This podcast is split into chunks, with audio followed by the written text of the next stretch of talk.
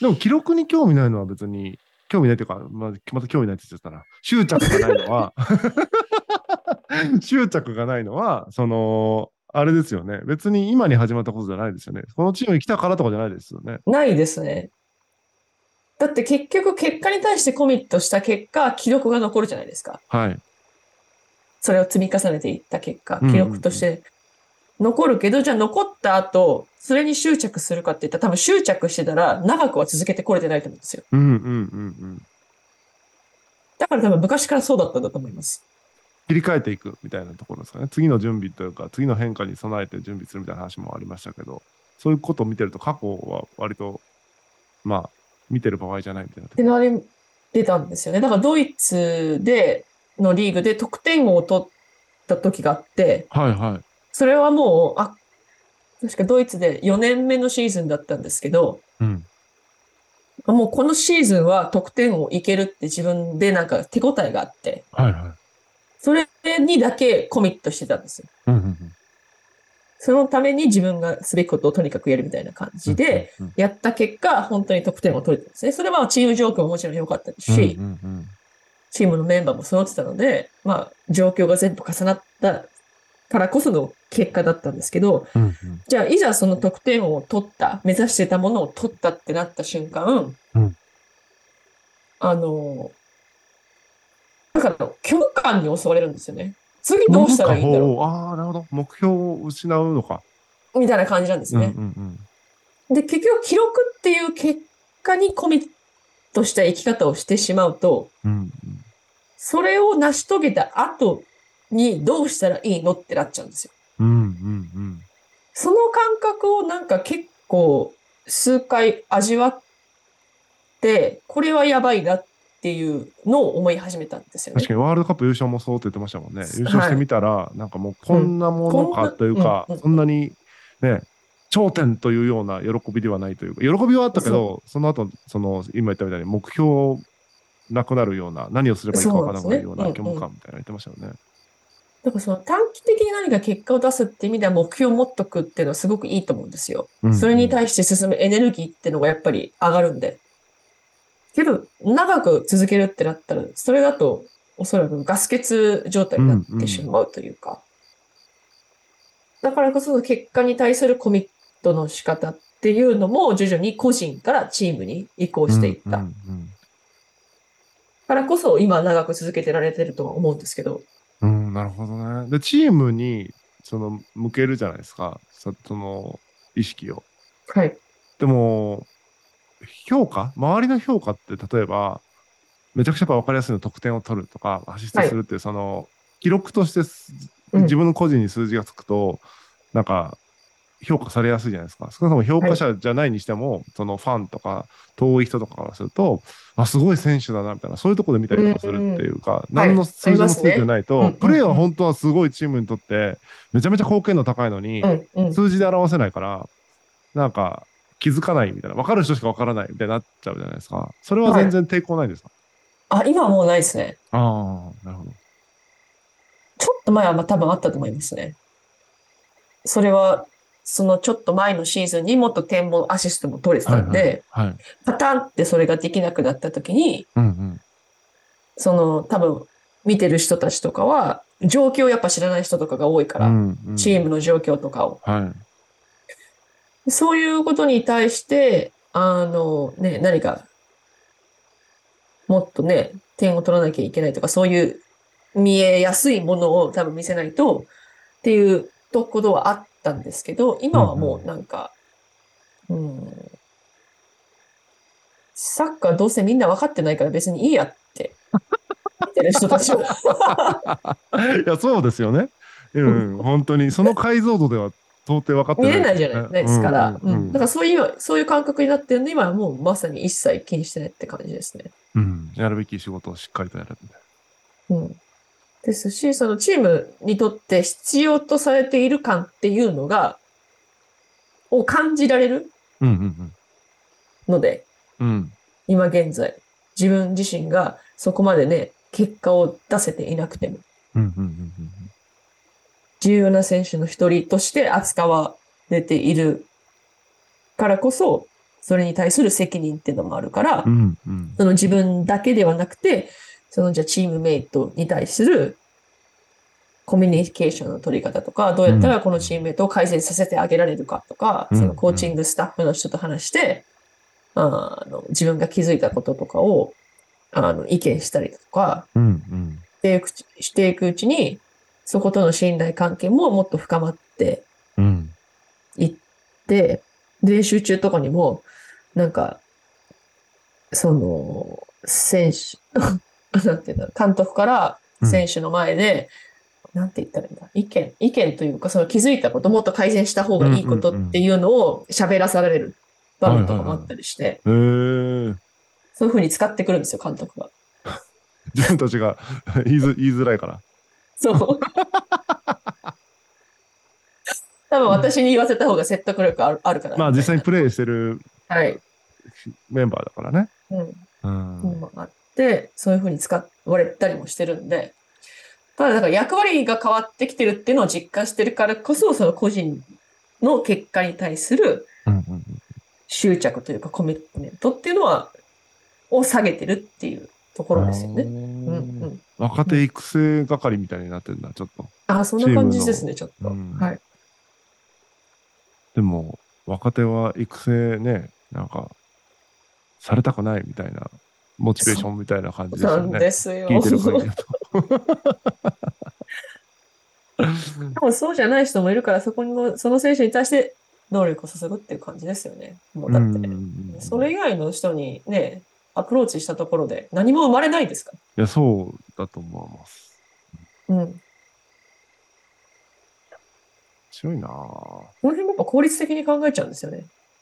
いや、でもね、実際、その、それが結果親切みたいな時代でもある気もしてるんですよね。昔だと、ああの、スポーツはちょっとわかんないですけど、お仕事とかだと、まあ、一人もね、見捨てず、もう怒鳴り散らかしあーはいて、はい蹴飛ばしてでも、みたいなうん時代があったのかもしれないけど、今はそれ普通パワハラで、ねですからね暴力ですから、はい、あんまりその、うん頑張りたくない人に頑張らせるみたいなことが、たとえ、その、なんていうのかな、言葉が丁寧であったとしても、うん干渉を強めるってこと自体が暴力的であるみたいな、うんうんうなんんか、ちょっとそういう風潮あるじゃないですか。要はありやまりたすくねない人にさせないみたいうんうん。な。だから、まあ一番厳しいんだと思うけど、それが多分。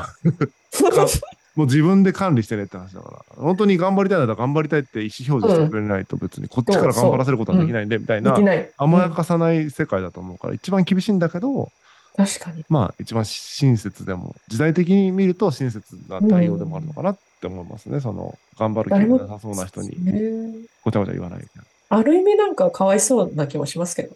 まあでも。伸びしろはね、あるだろうからうね。ん。本当はでも伸びたくないって言ってる人はね、伸びしろはあるからっていうのもね、でも難しいですね。今度それは、一個人でもあるけども、お金もらってるプロとして、みたいな、うん伸びしろは伸びろよ、みたいなところもあるし、みたいな。いや、そうなんですよね。でもさ、その飲みたいか飲みたくないかってなんか、わかるのって、その、練習前と練習後の時間をどうやって使ってるかっていうのを結構見るんですよ。はいはいはい。そこに現れるんですよね。うん飲みたい、飲みたいと思ってるかそうじゃないかっていうう。んうんうん飲みたいって思ってる人は、その時間を有効に使って自分ができるようになりたいこと、やらうんできるようにならなきゃいけないことの課題に対して取り組む自主練習とかをするんですよ。はい。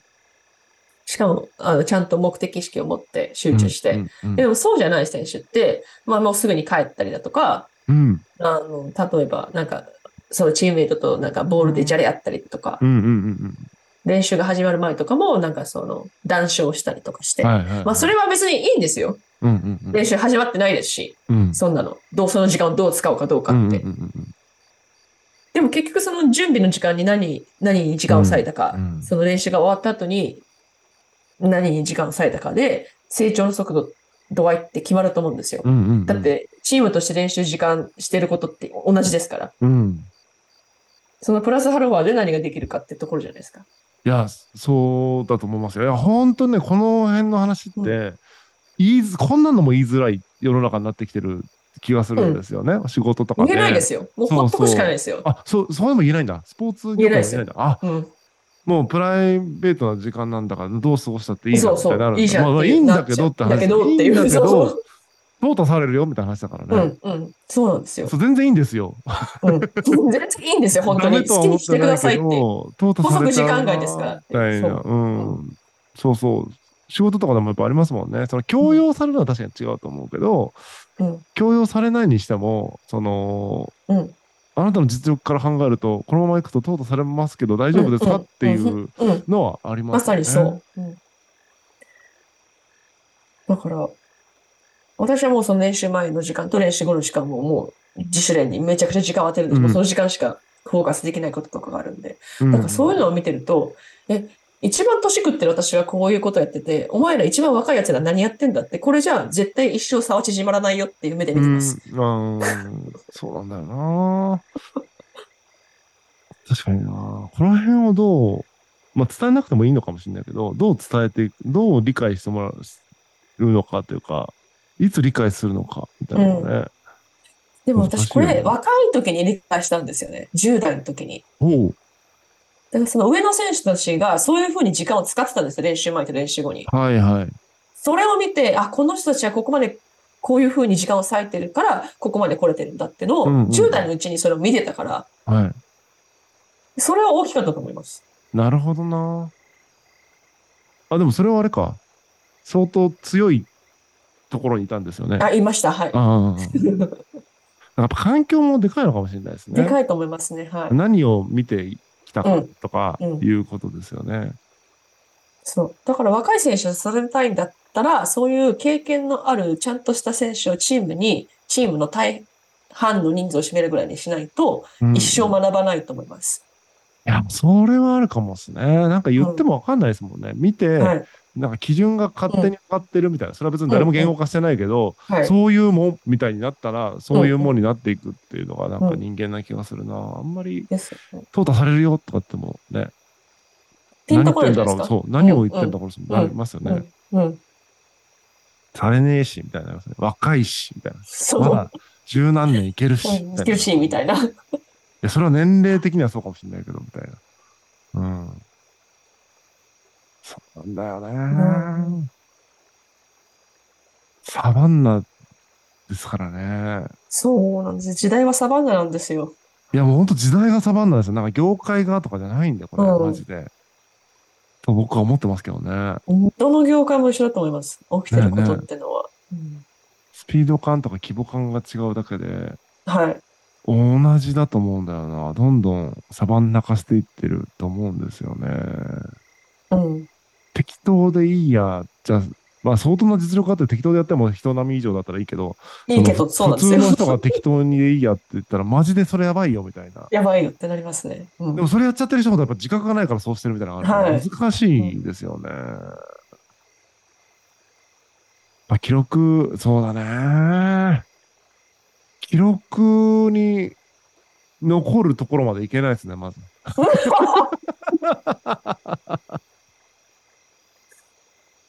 しかし、誰かの記憶には残ってるかもしれないですね。ちょっああ、確かに。と。うん。あ、こんな選手いたな、ぐらい。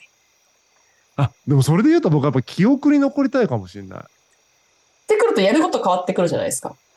個性発揮してなんか記憶に残って死んでいったみたいな方が僕は生き方としてはすごいいいなと思うけどそのねどこに身を置くかによってはそれは記録出さないとうん。のはが前提だったりするじゃないですか。い。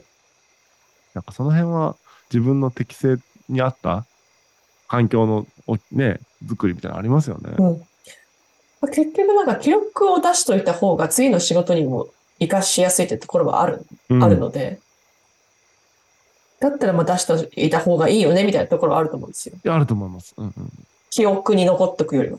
ら僕そうなんですよ。だから仕事をこう受注する時とかに基本的にやっぱそのまさに記録に残さないといけない結果を出さないといけないから、うんうんまあ依頼を受けるときにね結構毎回気負いますよねありがたいなと思う反 面記録出さなきゃなそう強いなっていうね。はい。そうそこまで込みでやっぱね受けるわけだから、うすごいね複雑な気持ちになりそうっつすよ ねつ仕事を受けてますね、記憶に残るだけでまあ満足度で言うと ね、記憶に残るだけでいいんだ けど、はい。記憶に残るだけで生きていけないから、記録残さないといけないみたいなことが起こり、みたいな、そこのジレンマで苦しんでるかもしれないな、割と。でも私は両方分取りたいですけどね。なんか記録にも残りたいし、その記録にの、記憶に残るようなゴールを決めたいとかってのもありますね。うんうんうんうんなるほどね、ダブルでね。うん。すごい ね。プロだね、やっぱりね。うん。どっちも残っておきたいな。でも、うんそれを出したところで、まあ別にそこにこだわりはないけど、みたいな。うんいや、そうすですよごいね。僕は多分プロになりきれないのは多分そこだと思いますね。受けたことのにおいて記録は出すけど、なんか受けるものを、なんていうのかな。やっぱ、そんなに視座が高くないっていうか、うん記記録に残すと意味において。うんだからうん、レベルが低いですよね。そ んな、レベルが高い、低いはあんま関係ないと思うんですね。仕事をする上で。まあ、求められてる基準の記の録が違う、違うじゃないですか。うんはい。けどそこは多分個人の価値観だと思うんですね。うん求められている記録以上のものを出したいと思うか、うんうんうんその求められているものを、だけを出しに行くかとか、うんうんうんによってもまた変わってくると思う。それはありますね。ね。期待が100されてる時に110絶対出すみたいなうん。マインドかどうかみたいな。まあそこはね、そうなんですうよん。